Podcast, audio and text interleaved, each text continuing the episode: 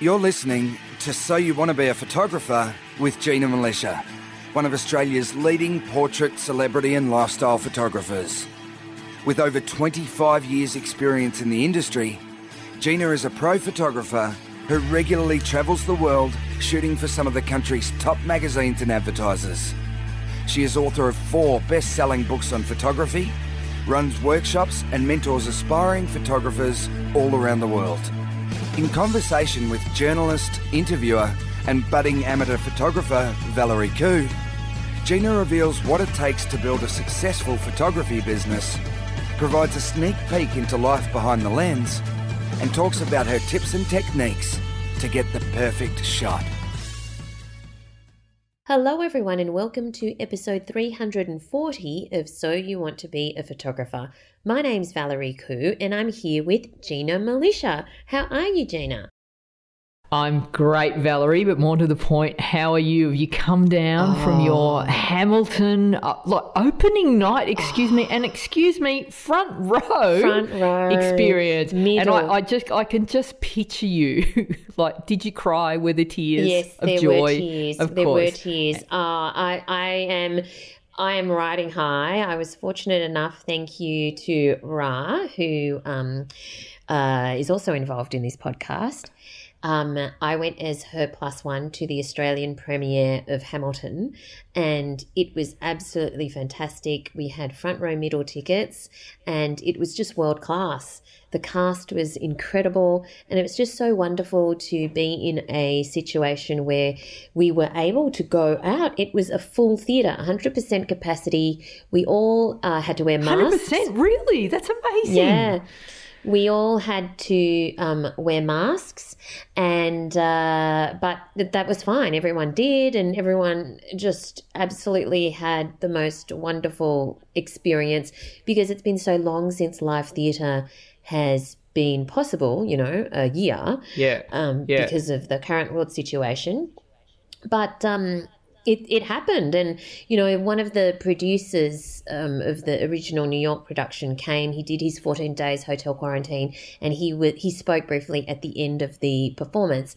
And he was saying you know look around look around how lucky are we to to be alive right now being able to experience this that, that their lyrics from hamilton. And um uh he was saying that you know we're just so fortunate to be in this situation in this country where we're able to basically live normal life. Um, yeah. I know that in my That's... state last night at midnight, restrictions got lifted um, on almost everything. You know, we no longer have to wear masks on public transport and all that kind of stuff. So it's uh, it's it's and you know it might change on a dime, but yeah, at the moment it does, yeah, because of yeah. the what we've you know this like this producer was saying because of the self discipline and self sacrifice that yeah. many people have gone through, we're able to be in this position. So um, feel very grateful and very thankful that I uh, was able to experience Hamilton because you know I'm obsessed with Hamilton. Obsessed. I know it's an amazing and it's and, and it does and by the way if you've tuned in this is not uh, this so is, you want to yeah. dissect the theatre no, this is a sorry. photography podcast and hello to all our new listeners we've had quite a bunch of new listeners so welcome to the show uh, yes because we like a to, bit of today um, we're talking we, about how to shoot. Just to remind everyone, we're going to talk about photography. We are going to talk about how to shoot great portraits under extreme time pressure and poor lighting conditions. But thank you. Gina, for indulging me in what I'm very excited no, we do. About. We, but, but we do like to touch base and uh, connect first. And you know what? It's important. And it's like if I'm going to bring this back to photography, uh, you don't just walk up to someone whose portrait you want to take and go, yeah, hey, go, mate. All right, stand there. Great. Mm. Smile. Great you will get what you put in. So it's important in life and in photography to, um, you know, warm up, connect, with people, and that's exactly what we're doing. And we're also connecting with you so that we do this little bit of chit chat at the start, just so everyone's grounded and and uh, you know in their bodies and thinking about uh, what we're going to talk about. But it's like when you talked about um, seeing the show with a full house, Valerie, mm. the energy must have been amazing because, you know, in the theatre, performers, musicians, comedians, and uh, you know musical theatre performers feed off the energy in the room. And and you know again it's like photography. The energy that you bring to a shoot the energy that you bring to a performance the energy that the audience gives those performers can make or break the show. And that's what's so exciting about um, seeing the theatre. And it, it can be a different show every night depending on where the audience uh, can take the show. Do you agree? Like you, you, you, oh, you go home on a high, and there's nothing quite like you know they say, oh, we can watch it on Zoom, but when you know watching a movie, you know, at home alone is a very different experience to watching it um, with a whole audience that are laughing or or or sighing or afraid all at the same time. And the same with something like Hamilton, where obviously everyone there was a super fan on the night, Val, and the adrenaline must have been amazing. Uh, it was absolutely amazing. So um, just brilliant, just brilliant. Yeah. You know? Well, that's fantastic. Mm, absolutely. Um, and it was just great to be able to be so close, you know, front row and to see the yeah. orchestra and to see all the expressions on their faces. Um, just brilliant. So, you know, uh, unforgettable is the word.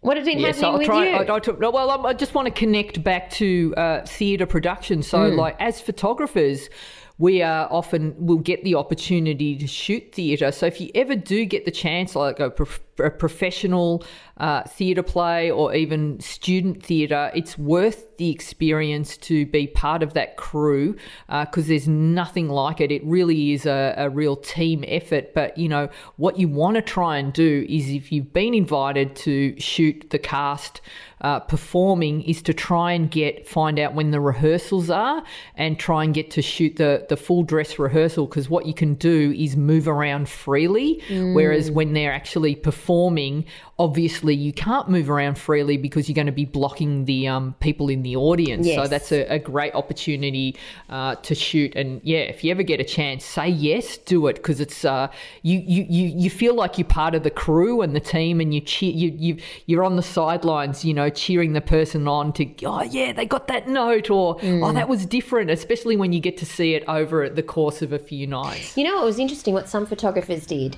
uh, on the red carpet. So basically, the red carpet, um, uh, the celebrities walk down the red carpet, and then at some point in the red carpet, there's the brag wall, right? That's got the Hamilton logos and whatever it is on uh, on on the back of the wall, so that the celebrities get shot against the wall. And there's the whole lighting set up there, and you know they they do all of their um, shots there. But what some clever photographers did, who were not associated with the event, is mm-hmm. they stood just after that. So just after the celebrities do that, yeah. um, that bit, and as they're exiting that little mini, you know, backdrop, yep. um, that the, these photographers were getting were asking them to pose, and they were getting these great shots of all of these celebrities, you know, um, without having yeah. to organize anything. and then to try and go on and on sell those images. Yeah. But if I was the publicist of the event, I would be taking note of every single one of those photographers and you know not inviting them next time. So it's like it's but it is it is a game. You know it like it's. You've been invited, you've been given the right to sh- take these photos, you've been allowed on the red carpet. I think that's a bit of an a-hole act to do that, quite frankly, as a photographer. Like you you look after the, the people who look after you. Mm. So yes, you could get some some tight shots where you blur out the brag wall in the background or, or something, but like you you need to get those shots and look after the client, I think. Mm-mm-mm. Now these were just random people of the public. Oh, random public people. Yeah. Oh, right, fair enough. Mm. Who oh, well. had every right to be there. Um, yeah, and they but they didn't want all the stuff in the background. Pardon?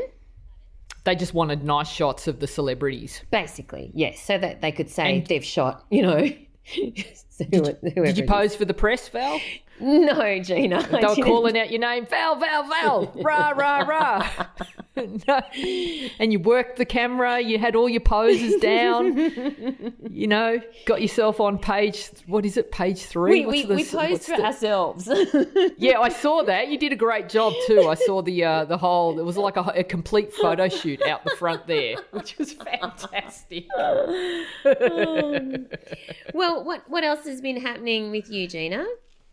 Oh, I've had a. I'm just wiped. Like so now, I've just done these two massive back-to-back shoots, which were just huge by any standards. So, like by the end of the day, it was just like I, I could not even speak. So, um, but fun and and enjoyable, but a lot of uh, moving around and having to break like not just one set, like multiple multiple sets changes and having to contend with sunlight going in and out clouds and you know having to create shade and then then the sun went away and we're having to manufacture daylight and but also get multiple looks with multiple uh, different cast members uh, and models. So um, that's what sort of gave me the idea to do um, this topic for this week. So, sort of all the takeaways I have from doing something like that to how to shoot great portraits under extreme pressure, which happens a lot more these days, and also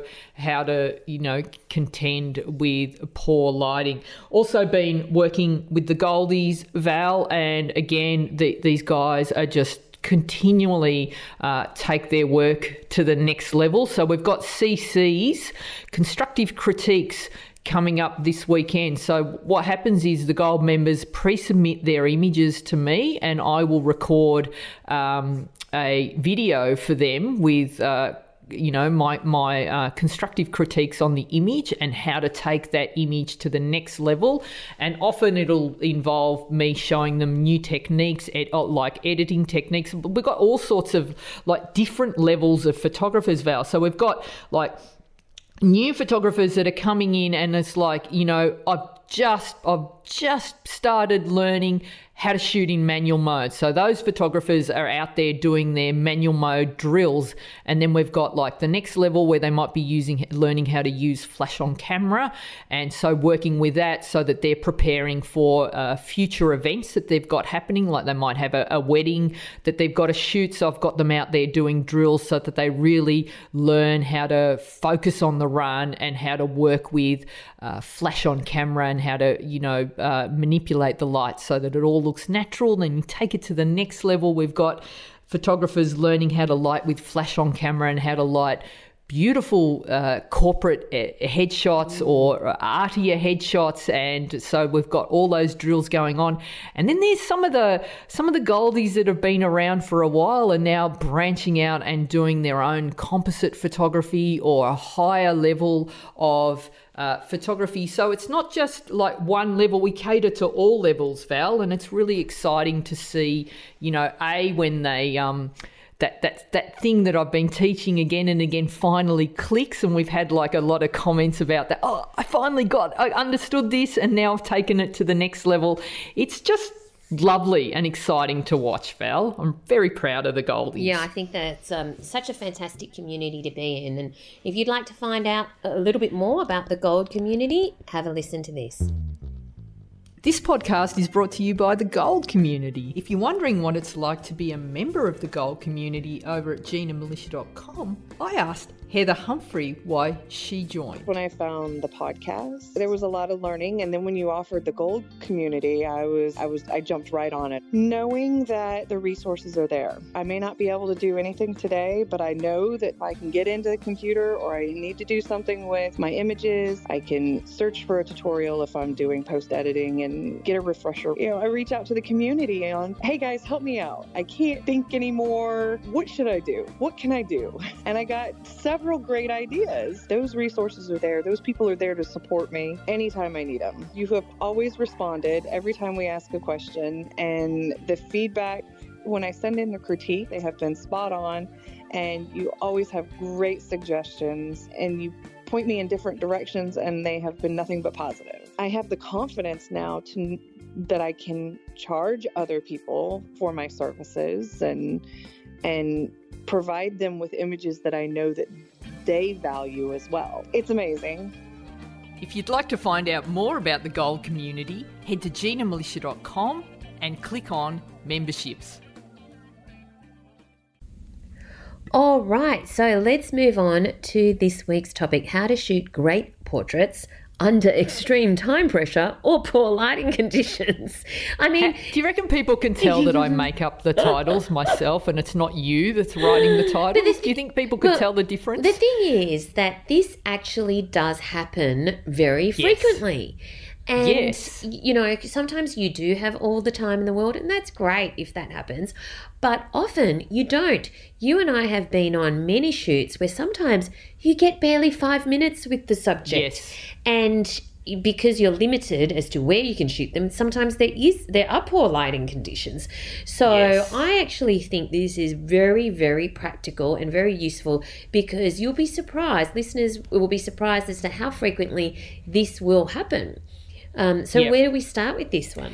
Yeah, and, and, and it is. This is coming from, uh, you know, real world experience, years and years and years. And even at the shooting at the top end, the, the, the thing that I hear the most is, okay, so we're going to give you two hours to do this shoot. We've got plenty of time. and then always, like I know it, like clockwork. Uh, so there's been a bit of change in the schedule. You know, marketing needs a bit more time, and they're running late on set. So, mm. yeah, can you get those three covers in five minutes? And um, oh you know that location that we originally agreed on? Yeah, there's a truck in front of it. So mm-hmm. uh, we're just going to have to do it here.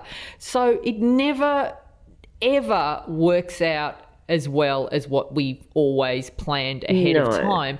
And so, where a lot of uh, you know, newer photographers get flustered is often like you'll do, uh, you, you, know, you'll do the beautiful uh, folio shoot where it'll be you and the makeup artist and you'll have the model and you'll have days to experiment. and it's like such a luxury and and and a great thing to do because this is a great way to build your confidence. You shouldn't be shooting folio under this sort of pressure. You should have all day where everyone just, you know, like a tradesman scratches their agates and thinks, you know, because that, that's how tradesmen like to that's how they think, right? Because they can't speak and right. So um anyway, I don't know what kind of tradesman talking, you use. We were talking about tradesmen before, Val, and that's all I can think about whenever I think about tradesmen. Okay. You know, when they're, they're giving you a quote, they look you straight in the eye. Anyway, so okay. um, but it is it is like a lovely luxury to have all day to think about, to tweak the lighting, to change modifiers, to change direction of light. That's what's great about working with Folio. And you would hope that this was the case on any gig that you do. But even if it's like, uh, a, you know, a friend who wants a headshot, or you know, mm. it's a, a new client that, that they they want something done, it's always under pressure, yeah. and the lighting never plays. Like you, you get every now and then, the photography gods will gift you great light. Yeah. You take that, you thank the photography yeah. gods, and you take a great photo, but not not always the case. No. So and or and you don't always get the luxury, and it is a luxury of nominating what time you want to shoot because it's like you're dealing with lots of different people's schedules. So often it's like, yeah, we're going to do it at uh, midday.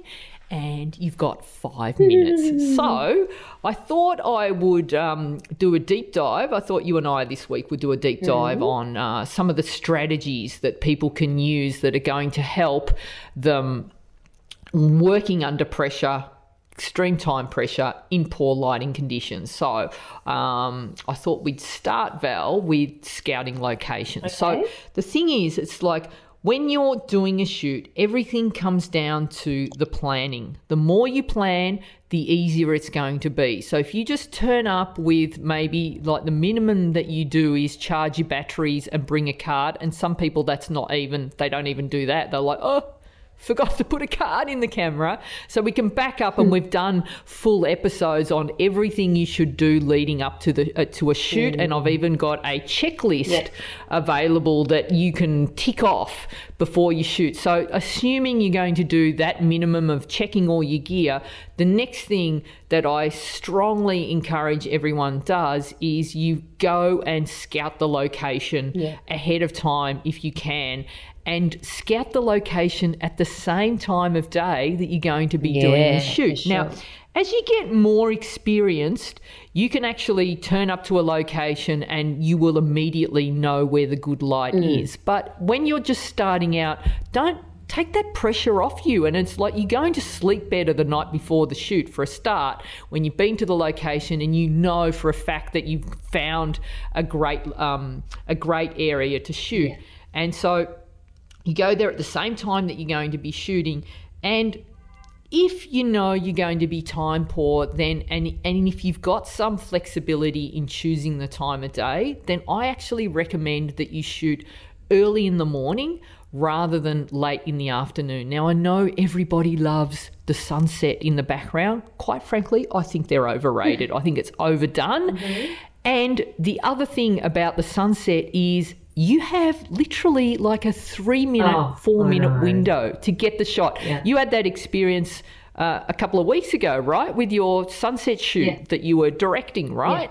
Um, and so it's the light goes from great to caca in in seconds, and and. You, you're never ever guaranteed a good sunset. You can be looking all day going, yeah, it's going to be great. It's going to be a great sunset. You can be down there and all the old timers going, yeah, yeah, it's going to be great sunset.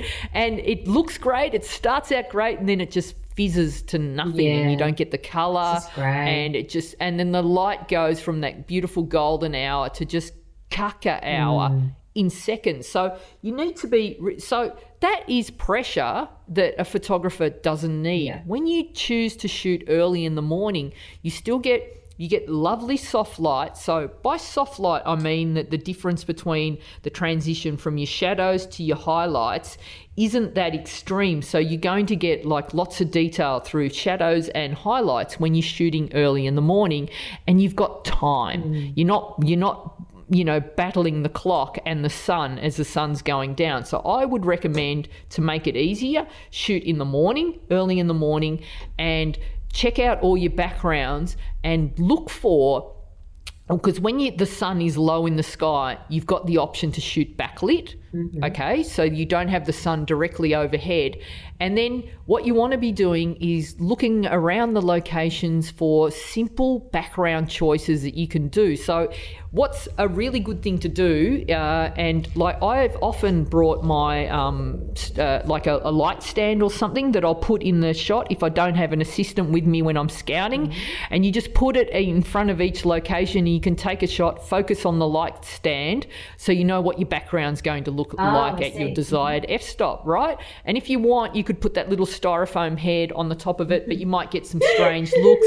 Not everyone's got the confidence to do that, so putting a light stand there works. Or sometimes I just put my tripod there in the position of the person, so you can get a sense of what that shot would look at like and then you can sort of go all right so i've got this option and you want to give yourself maybe you know that the the hero option and then a couple of backups so that you can do maybe three shots in the one location and you look for locations that have got everything within a short uh, distance you know a matter of meters so you can move from shot to shot to shot. And don't go um, you know don't be too excited about spectacular backdrops because it's like you know we get caught up in the the beauty of the the background. It's not really all that important you know. It doesn't the the, the, the simpler the better. And uh, often the, you know when the client's involved and they don't have any experience with photography they, they'll, they'll make you drive to some you know beautiful beach location where it's like oh the views are spectacular. And by the time you've lit your person and and framed it up you, you, you could be anywhere. So, you know, save yourself, you know, having to trek up mountains and go to these locations that end up, you know, being not fantastic as backdrops and instead go for sim- simplicity. And uh, I've talked about this before where I've taken, you know, clients to the side of a, a you know, a hardware store and much to their disgust. Mm. But then you show them on the camera and you go, but this background looks really good yeah. when it's thrown out of focus or an alleyway or things like that. So, as a starting point, make sure when you're scouting that location that you simplify everything, go and make sure that you've seen it ahead of time and make it easier on yourself by finding those uh, the, you know the early morning light rather than the hard light. But that's not always the case. Is that is that rexy? Rocky? so yeah sorry run that's my cat rocky. I don't know what so, he's meowing about. did he not like what i was saying Does he disagree? Oh, or does he want to say something? It's okay. I think you can go on.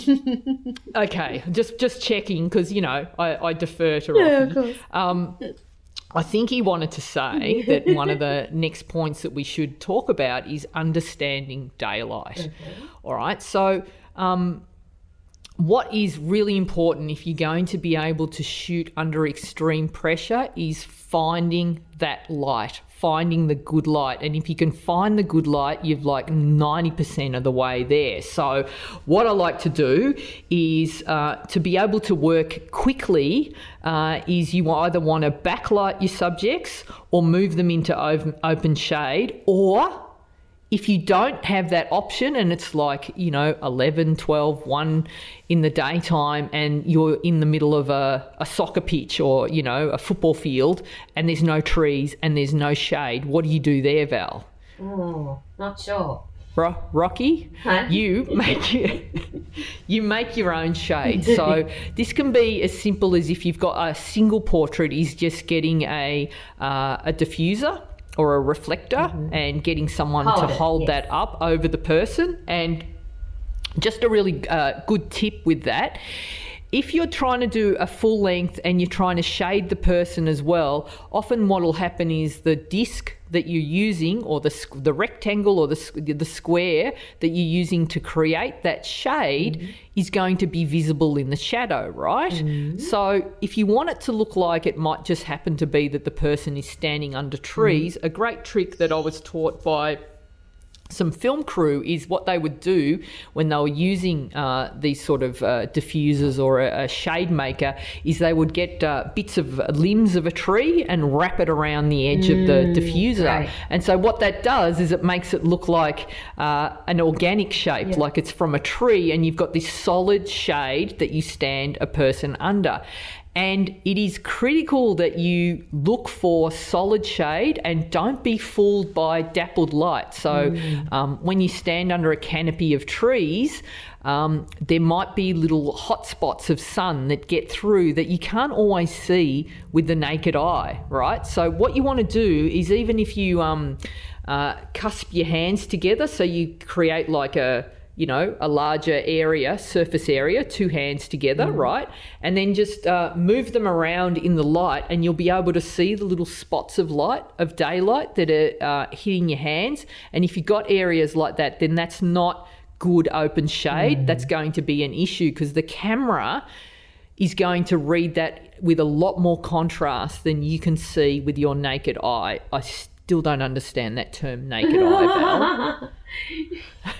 okay, with just your eye. Bare, with just your eye, you know, but it, it, it's a lot more contrasty. Uh, yes. So you want to be able to, if you if that's the sort of dappled light you have, then you might want to increase, make sure that the shade is nice and solid mm. and clean shade by adding a diffuser or a, a, reflector or a sheet of cardboard or my favorite favorite life-saving tool. A little bit more expensive. You can make your own. I've got one called a Scrim Jim and it's like a one and a half it's like a two meters by one meter rectangle. And it's uh, white on one side silver on the other and it, it all comes apart and packs into a small little bag. Mm. so fantastic for location shoots, and you can actually make them if you are handy uh, and like a, a, trip to the hardware store. You can just get like um, bits of uh, plumbers plumbers tubing and you can build something very similar i used to have a, a, diy version for the first few years that i was shooting so and then just get some sailcloth or mm. some material and you've got a, a, like an instant diffuser Great. and remember right, you know so, you can always MacGyver things um, just like that. But you know, sometimes you might be on a shoot and you haven't brought stuff. I was on a shoot once with a photographer who brought nothing of that nature, but we definitely needed a scrim. So uh, we were near a building, so I just went in and took artwork off the walls. and held it up and used that as the scrim. So you can just use anything. Mm-hmm. Yeah, it doesn't have to be yeah, a so, piece of photographic equipment from a from a camera shop. You know, you, like I said, I just took the artwork off the walls. So, what's also really handy and something that you should just put in your camera bag and, you know, in the top of your bag and leave it there is just like a, a single bed uh, sheet like you know the mm. flat sheet and so that comes in handy you could use that as a scrim like you could tie it between a couple of trees or something mm. or rig it somehow or and you can also use that sheet if you've got um, a lot of hard light hitting the ground and the ground happens to be grass which is going to reflect green mm. up into your model. So if you put the white sheet down on the ground it also comes in handy if you're photographing you know uh, brides or models in their fancy clothes and you want them to sit down. The last thing you want is to put them in a, a mud puddle or you know if the ground's a bit damp. So it's always great to have even a couple of sheets. Don't just go and take the good thousand thread count sheets out of the cupboard, please, like my son oh did. My please don't do that. Mm-hmm. You know, okay. go like you can get polyester ones. It's not going to matter. Mm. It's like no, people aren't going to be sleeping on them. So and they're not that expensive, but well worth having in your kit. So the other thing, if you want to shoot really quickly and you just want to use daylight. Uh, I think one of the most important, and, and if it's overcast, right? Mm. Even if it's overcast, you want to look for the direction of the light. And this is something that you can do in your day to day life, just as you're moving around, as a great exercise to help you try and uh, get your head around seeing the light and noticing the light. So, just as you're going about doing your shopping, walking to work, or out and about with your friends, every now and then, just if it's an overcast day, get a sense of where the light source is coming. So if you can imagine, Val, mm. when the clouds covering the sky, right? Yeah. What's beyond that? What's beyond the on the other side sun? of the clouds? Yeah, beyond the clouds. Right. Mm-hmm. Okay. So the sun's always there. It never goes away. It doesn't like when the sun goes out. It's not like it puts itself to bed. it's always there, right? Mm-hmm. Shining. It's just covered by cloud, and so cloud um, in front of the sun is your ultimate uh, diffuser, yeah.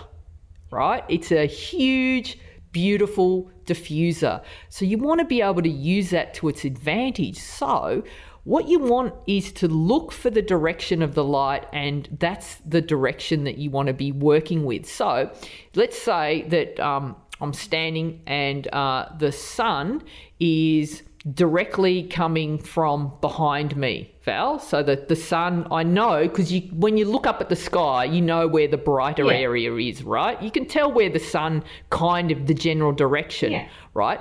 So that's going to give you a beautiful directional light, just like if you had a scrim and a light, and you shine the light through the scrim and um, onto your model's face. Mm-hmm. So it's in the same direction. So you've got the, the sun coming behind you, covered by cloud, and it's sending directional light directly onto the model's face. The opposite of that is, is if you don't pay attention to where the light is, you could have the light directly behind your model, and so it's not direct. It's the the diffused lighting is going to be flat, even lighting that's lighting the model, but it's not the directional light it's not as beautiful.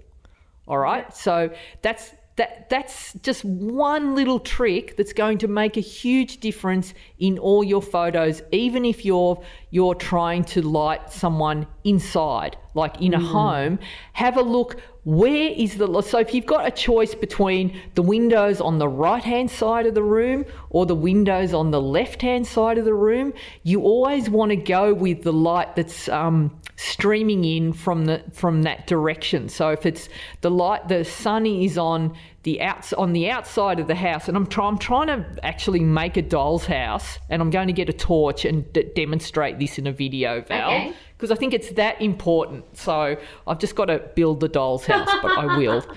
Or I'm looking at hard rubbish, and hopefully some little girl would have uh, finished with her dollhouse.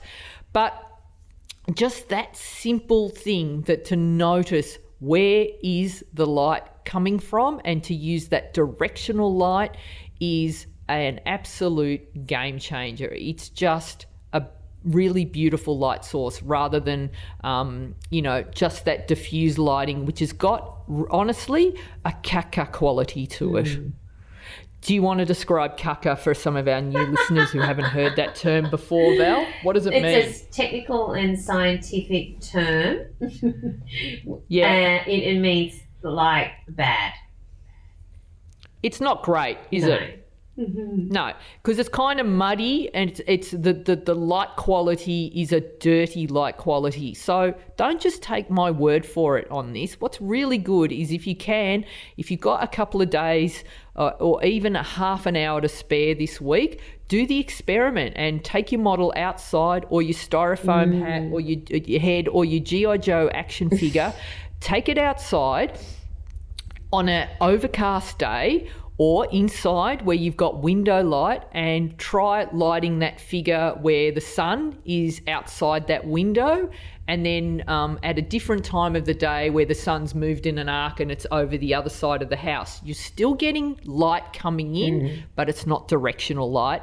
And have a look at the difference and um, even post your examples Yeah, the so you want to be a photographer Facebook group because I think it's a really good experience, a- a- an experiment to do, and it's an absolute ga- game changer to the way that you see light. Another thing that you want to be doing that's going to uh, make a huge difference to shooting in daylight is if you have no choice but to backlight your subjects, you always want to be exposing for the skin Yes. tone and not the background if you're not using uh, fill flash. And so remember that the camera, if it's metering, is metering reflected light. So the light that's bouncing off your subject, it's not metering the actual light. So when your subject is backlit, your camera gets confused by the amount of light that's flooding at the sensor on the camera from the background where the sun is.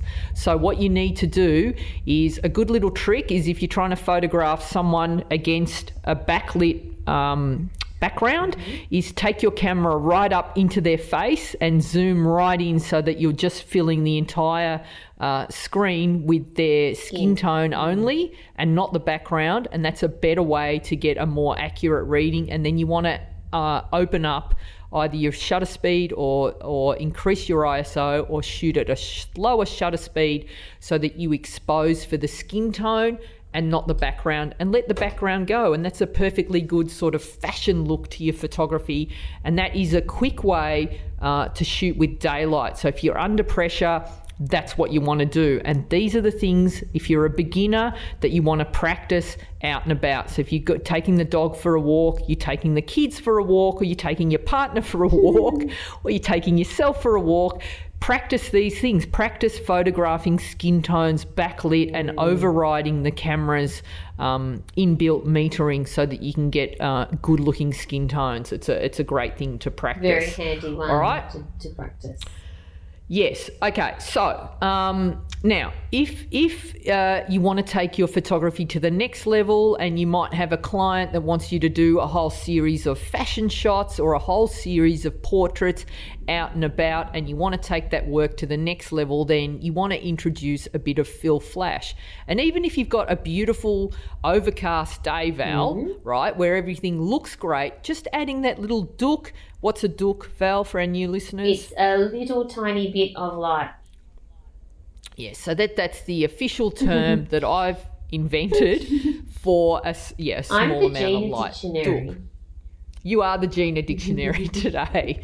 So, if you're going to be using fill light and the client, the people that you're working for, want you to do a lot of different shots on the day, I recommend that you choose the right modifier. And uh, by the right modifier, I recommend that you sh- you in this instance, when you don't have a lot of time, okay, and you need to get multiple shots on the day, cover yourself by making it a lot easier on yourself and use a soft light modifier rather than this is not the time to get the beauty dish or the grid spot out. And the reason I say this is a light modifier like a beauty dish or a grid spot both hard light modifiers and they are beautiful. They are my preferred light modifiers, but not if I don't have a lot of time mm. and, and not if I don't have to do multiple shots in the day. And the reason is that if you move a beauty dish millimeters, yeah. bees, pippies is another light measure. All right? mm-hmm. And these are exact ex- instructions that I call, tiny, call tiny out bit. to my assistants. Lift the light, two bees pippies or one bees pippy, and they know exactly what I mean by that. You know, um, if you move that that ref, uh, you know a, a, beauty dish or a, a, a grid spot a tiny amount. So when I say grid spot, it's not a grid spot on a an octobos box. I'm talking about a grid spot directly over naked flash as opposed to naked eyes, right? So, um, millimeters uh, what's the other version of what's a what's a little bit less than an inch? What's uh, what's the what's the measurement That's called really after inch. a good point. what is it smaller than inch? Because i don't know what it is because we know we've got centimeters millimeters. like we're gonna or... we're gonna can you can you oh you just go in quarters and eighths. know, there isn't a smaller measurement. I need to know All now. right, i will research it. I will talk while you google that. Mm-hmm. So, but moving a um, a, a, beauty dish or a, a, grid spot, uh, a quarter inch, eighth an inch, uh, an inch makes uh, or centimeters radically changes the look of the light. And so, if you're working with people who are at different heights, uh, different skin tones, um, and and different locations. And and you're also say you're you've got an assistant who you're um, backing to have that light in the same angle every time. Plus you add pressure to the shoot uh, you're not going to get consistency in your photos. So these these modifiers are fantastic but you need time to be able to tweak the lights and uh, have you found the measurement? Yeah, so it's like quarter of an inch, you know, one eighth oh, of an inch, but sixteenth of an inch, seven eighths of an inch, fifteen sixteenths of an inch. so you could have one one twenty eighth of an inch. Well, I guess, but on a ruler, I think Although it goes many... to sixteen. Oh, so they're like, okay, well, there you go. We learned something. To, it's more than just a photography podcast, yeah. Although Americans are probably listening to this thinking this is like, duh. duh. Yeah, all right. so, um, the modifier that I recommend when you're under pressure is a double diffused softbox or an octabox. Now, What's the difference between a softbox and an octabox? Is the shape. So an octabox is eight sided, uh, a softbox has four sides. So that's the difference. And the uh, really the light that you get is similar, but the shape of the um, the catch light is going to change. And so the double diffusion is um, is means that the, the, light is nice and soft, and there's lots of room for error. So that if you if you're you know a couple of in, inches or a couple of you know several centimeters out of whack, it's not going to matter, and you're going to get that beautiful consistency, and it means that you can work really quickly, and you're not going to get like lots of shadowing, uh, no shadows, and things like that. So the double diffused Octa. Now, if you've already bought an Octa box and you went for the cheaper ones, the cheaper ones only have a single layer of diffusion on the outside, and you want to make your Octabox double diffused, all you need to do is get one of those five in one reflectors, Val, and you, in, on the inside, you take the outside off. The inside is a diffuser panel, and you can either cl- you can clamp that to the outside of your octabox, and now you've got something similar to a double diffused, and that that will save your uh, bacon for, Right. for the shoot. So um, again, make it easy for yourself when you even if you have fill flash keep position the model into open shade as well because then you're not having to fight sunlight. So make it easy on yourself. The other thing that you want to do is um, you know you can still use backlight and then fill fill forward. Use the open shade. And one thing that you want to work watch out for when you're working with backlighting and models is blown highlights. And this is particularly evident when you've got someone with uh, very light like silver hair or blonde hair. If you've got a lot too much sunlight there and you overexpose that, you're never going to be able to reclaim that. So that's something that you need to be mindful of when you're shooting that. And the other thing is um, bald balding heads. So, like, if you lose the detail in the head, you'll never get that back. And so often, when you uh, try and process those shots, it looks like um, they've lost part of their their head there, right? So you got to be really careful. Did you see that Prince William was named sexiest bald man on the planet? Did you see that? We've got to be careful because I think that Kate actually listens to the show. Oh yeah. Because she's, have you noticed how good her photography's getting? yes, it's quite good. Yeah, yeah. So, hi, Kate, if you're listening. um, William, yeah, I think he's hot, but my vote for best looking bald head, uh, Stanley Tucci. Are you familiar oh, with yes, his work, Val? Yes, Stanley Tucci's Very, great. gi- he's very gifted. That's all I'll say on that. So, um, again, when you're working with fill light, what you want to do is again notice where the main light is coming from and always light in the same direction as your main light so that the, the images look like they were lit naturally by the, the available light. So if the sun is coming from the right to left, you want to use your fill light and light from right to left, and that gives your your images a more authentic look. One thing that I see happening a lot is uh, often with fill flash is people overlight their images, and that gives you that um, kind of um, it looks fake. It looks like the background's been dropped in if everything's too bright and oversaturated. Have you seen that before, Val? It's, and everything's too uh, too flat. So what you want to do is, if you can, offset your light a little bit so that it's on a little bit of an angle. It's called the loop lighting. So you've got a little bit of shadowing uh, on down one side of the face. It doesn't need to be heat, uh, deep and moody shadow, just a, like a slight bit of shape to the face, and that'll give you a more natural look uh, to your to your to your images. If you want that fashion look that you see uh, in a lot of you know uh, fashion advertising, where everything's kind of blown out, then you don't need to have a detailed background. So, what you do is shoot like you were shooting with daylight. So, you expose for the skin tone, let the background go, maybe try and retrieve a little bit, and then add a tiny, tiny, tiny, the tiniest amount of fill flash. So, it's not a dook, it's a ping. Is a ping smaller than a dook? bing is smaller than a Okay. dook. You can feel it. Dook. Dook. Ping. Okay. right? That's the difference. So it's just a tiny amount, and and it's like it kind of does nothing, but it does a lot. So what it does is like by lighting the skin tone as opposed to using uh, daylight, it lifts the skin tone a, a little bit, and uh, where there's shadows, you're filling in the shadows, and where you've got um, shadow in an image that's lit is you, you're going to reduce the amount of noise and it's also going to put a little catch light in the eyes, which is really important. And you think that it's kind of a waste of time, you don't need it, the daylight looks great. If you saw the difference between, you know, that it's it's production value. You know, you know, I bang on about my new favorite show, Val, which is Riviera, right? And I love it because it's uh, the the the it's it's travel porn for me. Yeah. Like I'm seeing all these amazing locations that I'm missing. The storylines, eh, the clothes, the cars, it's great. Yes.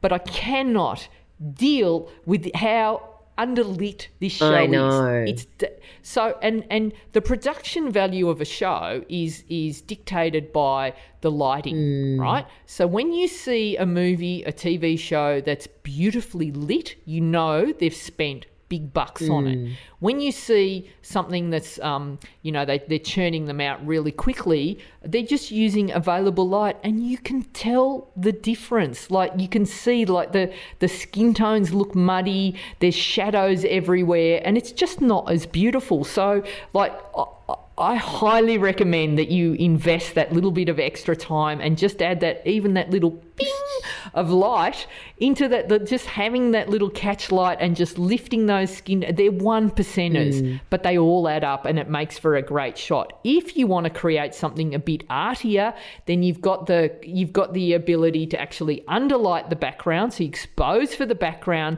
drop the exposure all the way down and then you add a little like a larger measure of light, dook of light into the face, offset it a little bit so you've got the shadow and you've got that um, moodier look. But working with, do yourselves a favor, ditch the beauty light for the fast shoots and get yourself the double diffused uh, softbox, small softbox, or octabox, and then position your models in the open shade or backlight, and that is going to make a huge difference to how your images look. All right, so that's getting everything done. Now, just uh, quickly on, um, you know, uh, posing and directing Oh, yeah. uh, when you're on the run as well. So, um, even though you're in a hurry, and we talked about this at the top of the show, I asked you all about Hamilton Val, mm. and I talked about the importance of that connection mm. when you meet someone. So, this is something that, you know, you're not always going to be great at it. And definitely when I started out, I was pretty klutzy in my opening mm. connection and trying to find that point of connection. But the more I do it and the more I practice, and now just as a habit, and uh, it's something that I do is I try and connect with you know everyone that I meet from day to day. If I'm in that mood, Val, if I'm not in a mood, then I just hide in the corner. But as you know, but it's great to try and um, find a common ground with people. So this is something that you can practice uh, for all the introverts that are listening. And the thought of striking up a conversation with a stranger just makes you want to vomit in your hand. Then um, Or in your mouth. what you can do or in your mouth is just practice uh, connecting with strangers. So it might be that the, the the person that serves you in the bread shop, rather than going thanks, taking your change and leaving, you can go try and strike up a conversation. Now you might fail miserably. So if you think that's going to be embarrassing, go two towns out from where you live where no one knows you and maybe practice the first few where you don't have to see them ever again Yeah. you know until you get it right because it's all in the practicing but but you want to make sure that when you're talking to someone that you're being authentic and you're not pulling the photographer oh my god you look so ama-. you know don't be that person um it, just because it worked for one photographer that you saw on a movie once, that, you know, don't, don't, just don't. Uh, so if you notice genuinely that someone has lovely coloured eyes, or you happen to like that a brooch that they're wearing, or their shoes, or whatever it is, if you can say that authentically, then that's a great way to connect. And saying something is better than saying nothing. And the word, have you ever had the experience, Val, where you've, a ph- photographer has said nothing to you and just taken photos? No, but I've watched Silence? photographers do it to other people. And it's really unsettling everybody, no matter what level, whether they're a supermodel or it's their first time in front of the camera, needs feedback. Yes. So give the feedback, even if it's just, that's great. Yeah. That looks great. Thank you. That looks amazing. I like when you put the hand like that. Yes, that that's great. Mm. And just be enthusiastic eh, about it because remember that, that that's what you would want if you were in the same position. Yeah. And I, I, I encourage you all, if you, ha- if you have never done this, go and get a professional shoot with another photographer. Um, and just to have the experience of what it's like to be in front of the camera because that's going to change everything Yes, about how so you work as a photographer because you'll finally understand a how vulnerable the model Yeah. feels in front of the camera and b hopefully you get get a photo shoot with someone who's great at directing and then go to someone who's not so great so you can see Yeah. how the difference, feels difference. and what what good direction can make to a shot. Uh, one thing, and this is, uh, I guess this is for everyone, but it's like um, um, when I when I was first starting out, I Val, I used to get really nervous when I was directing, and I was so nervous that I would my voice would shake. You know, and it's really hard to control that. Like, did you have the, the stuff when you know you were interviewing for a job? Oh, or- yeah, for sure. or do you, and you could feel yourself, and like you'd be shaking a little bit as well, Mm. and you, your voice would be not that strong. And so, the only way to get rid of that is to just keep doing Yes. it until it, it becomes second nature. So, trust me, this doesn't last. It's a phase, and the more you keep uh, directing people and doing these kinds of shoots, the more it becomes the new norm for you, and you won't be as as nervous Yep. Uh, as you were when you were a more experienced photographer. So you know that that helps. And the other thing, and I think this is like mostly um, for people with higher voices, uh, is so like I found that if I you know to try and control a group, if I tried to um, speak louder, my voice would become shrill. You know, okay, no, no, no, guy, and and no one wants to listen to that. So if you've got a higher voice and you know that when you try and speak louder, your voice becomes shrill, just try and practice lowering your voice instead mm. and speaking softly. And that will command everyone's attention. And even though you don't feel confident, it's going to make you look confident. So it's kind of like faking it till you're making it. Mm. Just trying to lower your voice a little bit really helps. Mm. Slow down, breathe. And this is a big one. This is across the board, Val. Everything that you're doing, slow down. And every photographer, when they're starting out, thinks that they need to rush through everything mm. because you're being judged. And, and a professional does it really fast. Not the case. If you've ever watched professionals take photos, it's like watching paint dry. Mm. They are so slow and deliberate because there's a lot riding on getting the shot. They check the focus. They check the composition. They have a conversation about whether that shirt should be tucked in or untucked. How long does it take, Val? It takes forever, mm. doesn't it? There's a lot of discussion. That's what professionals do. Don't ever feel unprofessional for doing all of those things because it's better to just say, hang on, guys, I'm just checking focus, I'm just checking composition, I'm just checking that there's nothing growing out of the back of the head. Better to hold up the shoot at that mm. moment and take an extra 30 seconds then to have to call up the client and go, I stuffed Yeah. the whole thing up. Yeah. you know? So if you think that's embarrassing not nearly as embarrassing as having to make that uh, call. Yeah. so my point of this is you think that everyone's judging you behind, you know while you're taking the photo. Guess what? They're not because they're just as nervous as you are and what everybody in the world is thinking about mm-hmm. is themselves. Mm-hmm. So everything your internal monologue that oh my god they think i'm they think i'm slow or they think i'm too fast or they don't like what i'm doing that's exactly what the model's thinking. I wonder if i'm doing an okay job. Did the photographer think that it, i wonder my what the light bum looks look like? I wonder big you in know, this? does my bum look big in these? Although that's a, actually a good thing mm-hmm. We grew up in the wrong generation. We were ripped off, yeah, that's you know, because we wanted. That's a whole other story anyway.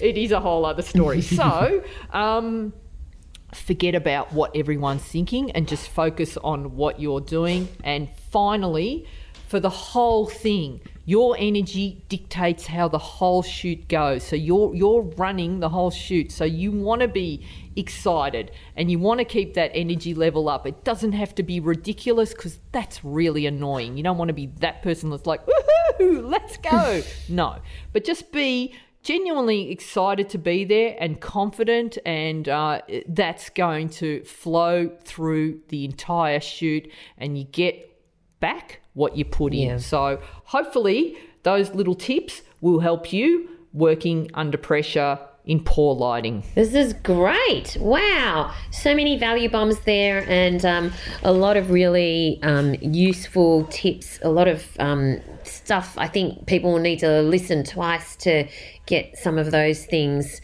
all sorted in their brains. Fantastic.